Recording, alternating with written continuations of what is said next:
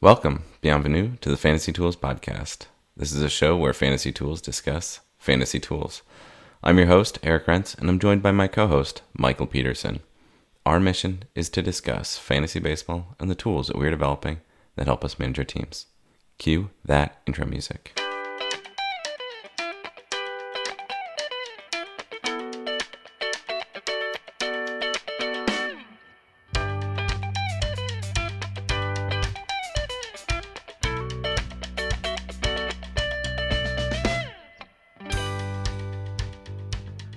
Okay, I'm going to complain for a minute about a closer on my fantasy team, Bud Norris.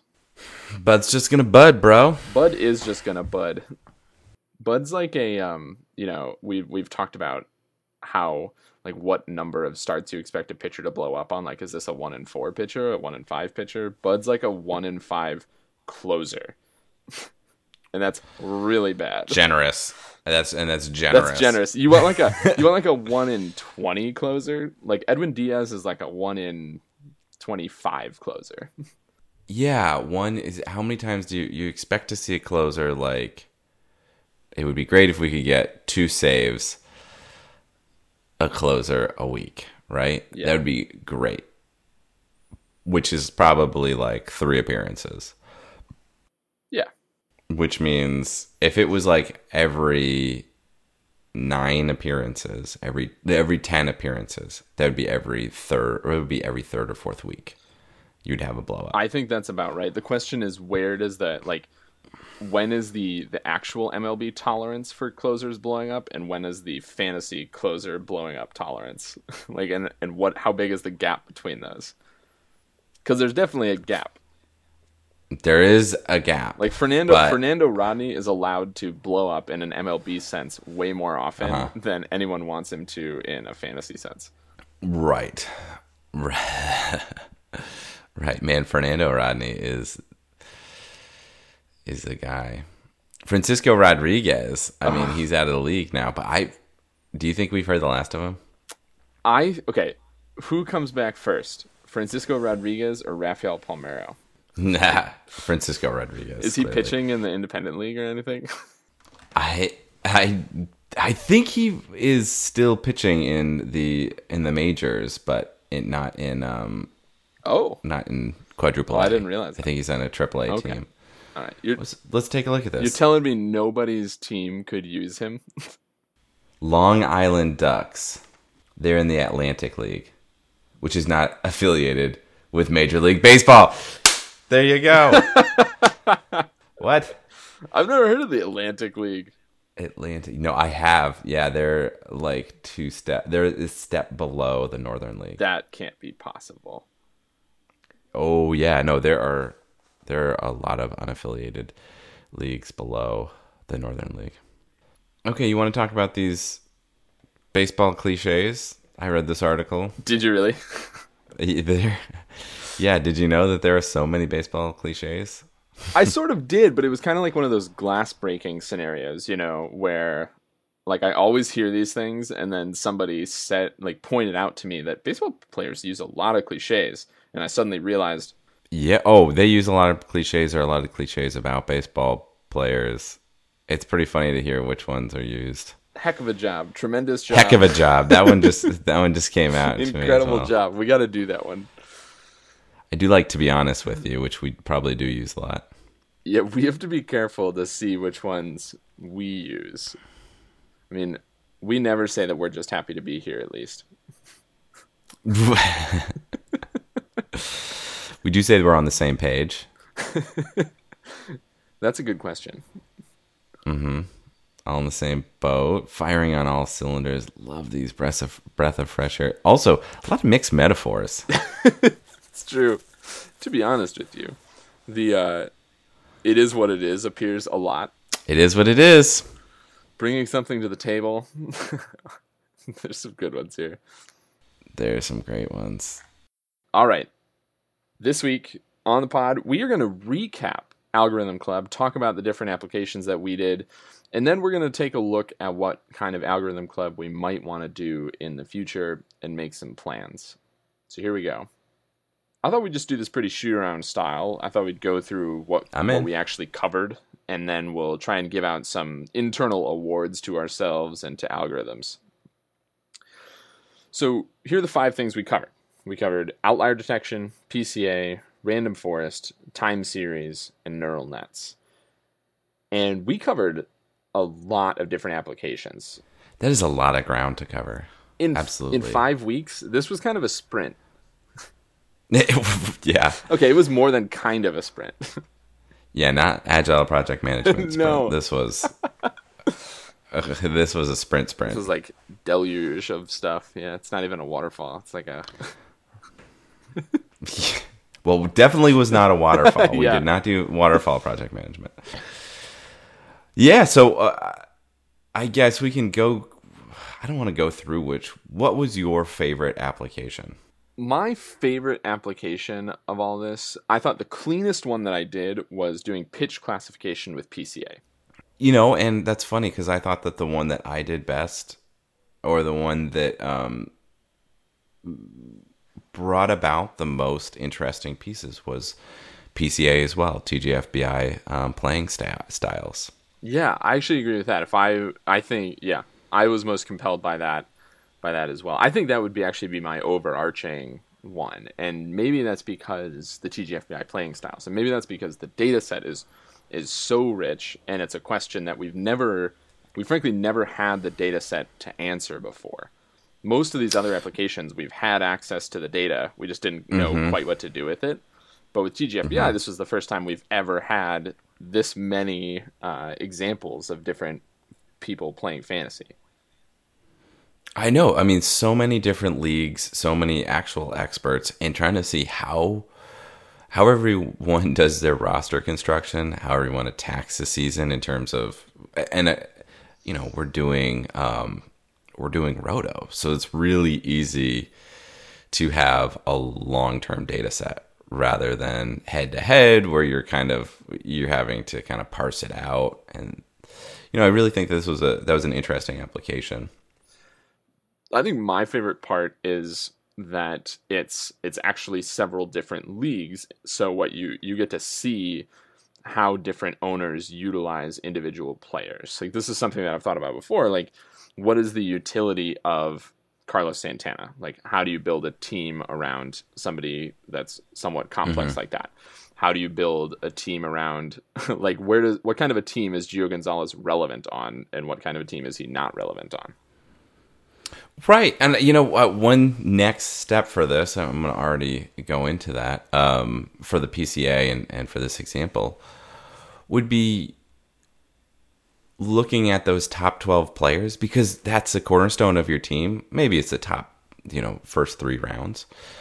What are the best roster constructions around a player as unique as Jose Altuve? Versus what's the roster construction around um, a masher like Aaron Judge That's a really good in the first question. round I, or Clayton Kershaw? What's successful? What's not? how many players do you think you need to consider to know what direction your team is going? In the sense that, like, is it like for the first few rounds, you're really just trying to get the most value that's on the board. But then, is it like at the end of the third round, you own three guys? Are you trying to figure out where your team goes? Because I, f- I feel like in our five team, in our five keeper league, five, You already, I know already know by five. I already know what direction I need to take my team in. I actually think it's four. Okay. Um, considering when I did the draft, so I had one, and then I had thirty. Is it thirty? Right? I always forget 30, 31. and then I had. Um, well, then I guess it was 60, 61. But I always already felt by sixty, already lost because I took. Um, I took uh, Myers, Wil Myers well, and that was a directional choice. That and maybe it is five. Maybe it's that first five. Maybe perhaps first four you can really see. You can have a core of four, or maybe it's the first five, assuming that one of those guys goes down. this is a super, this is a super interesting aside to this whole thing. And actually, I think it's something that the TGFBI PCA data set, just to bring it all back together, something that that's uniquely suited to answer. Because you can look at who the five best guys on the team, on each team are, and try and figure out okay mm-hmm. how well did the manager shape their team to that based on the outcomes right jeez I, that, that's a hard question then how yeah. many how much of your season is decided after those first five picks it's always interesting because we've kind of canonically said that the that it really doesn't at a certain point it really rests on the guys who are six through 15 mm-hmm. like you can't you can't miss on the first five but you don't win just because you have the five you have five fantastic players like you can't stars and scrubs is not a viable fantasy baseball plan well, maybe. I, I, don't. Well, you, you right? Have, no, we have data to answer. That. We have to. we have to take. We have to take a look at that. But that's yeah. That's more of an auction style piece. Uh, the question. I think that the bigger thing that I'm trying to figure out, right? We've talked about first five is super important, and then we've talked about well, six through fifteen is super important. But I'm wondering whether a team is more successful by taking having a style for the first five players and then matching that style with six through 15 mm-hmm. or whether it's you have a style for the first um, five players to create a base and then you um, play around with six through 15 to fill in your roster yeah, I mean, this kind of gets into our own personal roster construction ideas, like in the sense that, in the sense that I clearly, when I build a roster, I go for specific categories. Like I've already decided, like these are the categories that I'm going to try and win, and other ones be mm. damned. And I don't think that you fully embrace that. You have a much more balanced attack across the roster. I think my best seasons have been where I've I've said in those six six through fifteen. Let's jump it around here.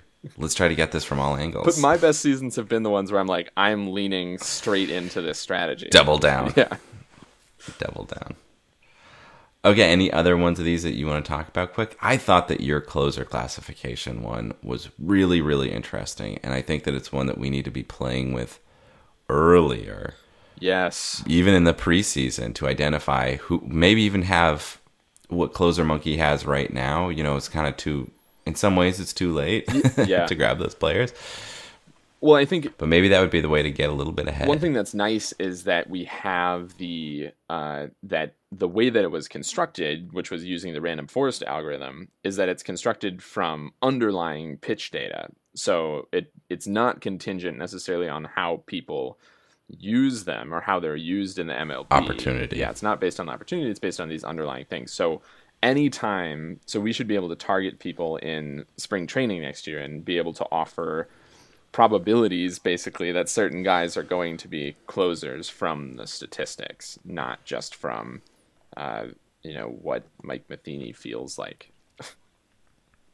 yeah, exactly. Which is hard. It's hard to go off of and then players that are behind like Dellin Betances is getting a real run right now, but it's because he's a good player who's stuck behind someone who's better than him. Right. right. And where's the utility of owning those? I like that too. It was it was nice to nice to branch out um, beyond something that I'd done in the past. That said, random forest was a hard algorithm to use. that was a tough one. All of, I mean, one of the tough pieces of these, and we got on this last week, and I don't really want to go into what we thought was uh, the worst algorithms. you can just probably listen to the la- listen over to our podcast, and we're we're pretty clear. Um, but yeah, it really challenged us. We had to learn some new or practice with some code that we've probably been avoiding because this is this is our, our fun, happy Python time, and we don't both of us talked about training data sets and oh, yeah. not really being comfortable with putting together training data sets. And maybe that's something that we need to get comfortable with before we really try this again. I think you're right about that. I guess I when I when I wrote in here that I wanted to talk about best and worst algorithms. I mean, I think we're both decided that PCA was quote unquote the best. I think I meant more of what was the most applicable straight out of the box? Like if I was going to recommend to somebody that wanted oh, yeah. to try a fantasy baseball application, I would say start with PCA. PCA. PCA is the most interesting. Start with And I would say, unless you are really going to dive into it, do not touch neural nets. I would agree. I would agree with that wholeheartedly because PCA highest floor, lowest ceiling, highest floor, Yes. and it's really, it's really going to be used to um, gut check. It's really going to be used to try to push apart the data and um, you know see if some of our underlying assumptions are correct. I don't know that you're going to you're not going to have MLB um, statisticians like banging down your doors with anything that you do with PCA. I don't think. Oh, what do you mean? You mean I mean, like, is there anything that we could do uh, with PCA that you think that like the um, Yankees are gonna like call into our podcast and be like, you know what? Um, we'd be really interested to hear more about that. that's that's an interesting question. I think maybe we're not even fully developed enough to. Oh, to no, we're not. yet. I mean, I I think that there is something to be said. And one thing that I found, like not to toot my own horn on this, but that the that it was easy to identify pitches that were misclassified using PCA. So Oh, okay. I was able Yeah. to compare the the pitch classifications that I got versus All right, so maybe I'm wrong. versus what was stated. I don't know. I mean, I, I don't think you're wrong because, like, at some point, who really cares? But it told you something interesting about, like, how different is Clayton Kershaw's cutter from his slider. You're not wrong, Walter. You're just an asshole. We kind of got into it about the main theory at the end of Inception, whether Leo is still dreaming or not, and the discussion went a little bit long, so here's a very abridged version. Is Leo dreaming at the end of that movie?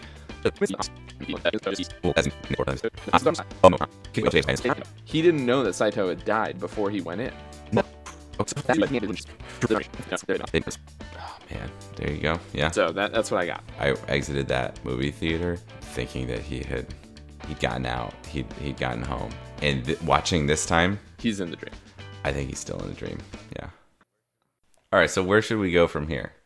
I have spent a non-zero amount of time thinking about this in the last week because we we embarked on this as solely an algorithm for algorithm's sake Mhm. venture and we could happily keep doing that like we could do that for at least the rest of this season Ad infinitum.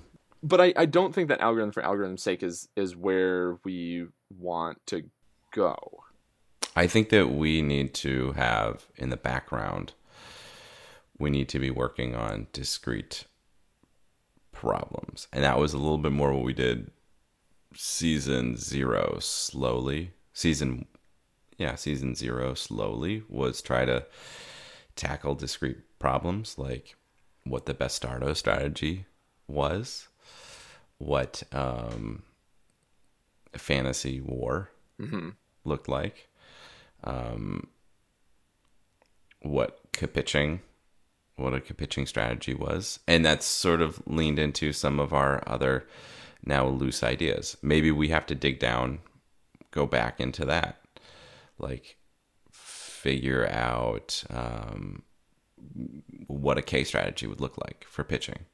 You and figure out what the algorithm, the right algorithms are for that.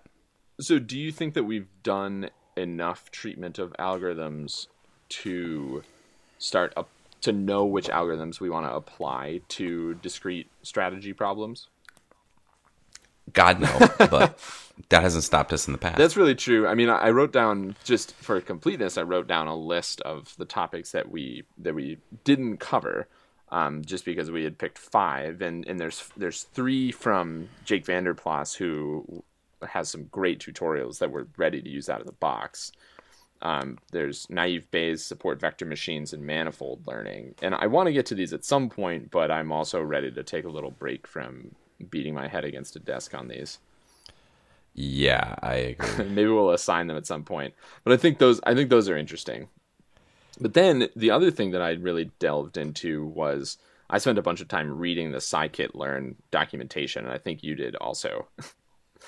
And and they really sort these into into higher order um, or higher a higher level of classification for these, or sorting for the different algorithms, and I want to spend a little bit more time delving into those, but I don't know how we. I don't know how to work that into our um, our fantasy applications. I don't know. I, I can see maybe that's the next next algorithm club is that we state a problem, state the um, the prompt of what we're trying to do. So it would be like I don't know, so on like the closer classification stuff because that's your first example. We say like, all right, we want to identify the batch of the 50 best relief pitchers for closer roles. This we think is a classification problem. Go. And then we can def- decide which algorithms work best for that. That's that's uh, you like design a model and then design two models and test which one is better for the problem. Ooh, that sounds like every week. That yeah, that, that sounds like every week. I think so. What you just said, what you just described, though, is exactly what I was hoping the outcome from Algorithm Club would be. And like, get enough familiarity with algorithms that when we have a problem that we want to answer, we know exactly Yeah. what algorithm we want to use. And we just weren't th- we just weren't there before before the past five weeks. Well, maybe we're there. Yeah, maybe we're there now. one last quick note for for directions to go something that we've that we that we need to do more and i don't know how to kickstart this but i have a proposal to kickstart it what about visualization club I'm in. Next four weeks. i think so where we challenge ourselves to make one interesting production ready plot each week using a different display tool I think that it's about time. That's a good. That's a good uh, proposition. we have to do it because i keep falling back on the same way to visualize things and it's not illustrative It's it's never it never works. Yeah, it's not always. It's the hammer. It's the hammer Problem. It really is. So I, I, my goal for this would be to build a library of boilerplate plot formats that I can then stuff things into every time. Wouldn't that be so nice? That's my dream for this. Let's do that. All right. All right. You want to wrap this sucker up? I do, and we have some we have some serious stuff to talk about here. We're only ten days out from BoJack five season five dropping. What is our watch strategy going to be? Let's do just two, three a week. Talk about those. Yeah, so I, I think we should do that. Um, I I think it's I think it might be two a week given our other uh our other obligations. Mm-hmm. Two a week. I'm in. All right, good. BoJack season. They go quick. It's it's just really hard. I should probably watch all the other seasons though, because I forget what's what's I mean, that's kind of happening. what I was thinking. We're only ten days out. Like, what what do I realistically have time to do? Hmm. I'll think about that one. Maybe read some summary articles. Yeah, that's a good point. Also relevant. I want to help develop a watch strategy for the NFL here, especially because I still have to pay attention to. We both still have to pay attention to fantasy baseball. What do we do here? just I mean what I do every year, which is either just have it on or just watch my own. Well, this is usually the strategy. Watch my team, the Giants, until they're out of it, and then just have the TV on between um, probably 1.30 and 4.30. I think I think that's the right strategy. I mean, as a Vikings fan, obviously I am so excited and know that we're going to win the Super Bowl this year, just like every single year. So I have to devote as much brain power as I possibly can to rooting for them. Are they the everybody loves them team that's going to fall apart this One season? thousand percent, yes. I think that about brings us to the review session. Inception. Whoa. Woohoo. Considering how many times I watched this movie, like right after it came out and right after I got the DVD, I don't think I'd seen it in a while. You, I actually, I realized I had only watched the whole movie in theaters. I had watched parts of it Hmm. um, since then, but I had only watched the whole movie straight through. So theaters. which it's a long ass movie. It is a long movie. Which part did you? Which part had you forgotten the most about, and or not seen the most of? Um, the the last um Dream World. The hospital The um, or the or the subconscious. Oh the the hospital is it a hospital the the, the snow, one. Yeah, it's, a, it's a hospital. I guess it's a hospital. Ellen Page says that she's it's because it's it's so unclear that at some point somebody a producer must have been like you have to say that it's a hospital. And so when she's designing it, she says it's a hospital. I'm sorry. I'm I'm Tom Hardy in this and had no idea what was happening. really wish I knew what was behind that wall. Yeah, uh, I that was the one that the piece that I had not seen the most and had forgotten just how long it was. Very interesting Tom Hardy role. Is that his real accent? I think so. Did you like seeing the Westworld robot? Oh, which where did we see the West? Oh yes, I absolutely It kind of seeing it her. kind of worked to think of her as a Westworld robot. I did the exact same thing. I was like, oh, they're gonna tell us that this whole world is robots. Yes. I- Leo is in Westworld. yes, that was. I, I hadn't realized how strong that association was going to be, but I'm never going to be able to see that actor in anything else now. I know. You just expected William to come up. That's next. exactly right. All right, I have a I have a potentially controversial thesis here. Is Inception the same feeling that you got from watching The Matrix except for people 10 years younger than us? It's not the exact same feeling, but I think you're right. I think you're channeling it in on it's the it's this the sci-fi deep movie that's deep just because it doesn't totally explain everything. And the thing that's great about Inception is that you didn't you weren't barraged by um, subpar sequels.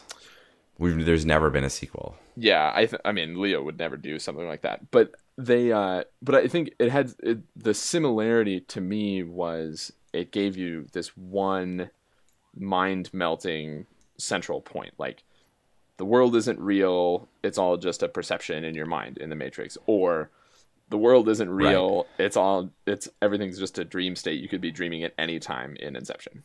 Yeah. Right. It's a very, very different. This is a it's a computer simulation, or this is all just your totally your mind, just totally organic. All right, what are we watching? You know, I need I need some cold. I need some cold, so it's it's time to visit Hoth. Is it really? Empire Strikes Back. Is Yeah, it really? Woo! I need it. We do need some cold. It's it's pretty warm. Absolutely. All right, time for a little housekeeping. Be sure to subscribe to us on iTunes and follow us on Twitter, Fantasy Tools, Mind the Z. Thank you, Mild Manner, for letting us use your tunes. Be sure to follow follow them on SoundCloud and Facebook. Feel free to email us with questions or comments. Send us messages at fantasy.tools at gmail.com. Again, Mind the Z. All I've got left is worst of luck to you, buddy. We're still up to you too. Yeah!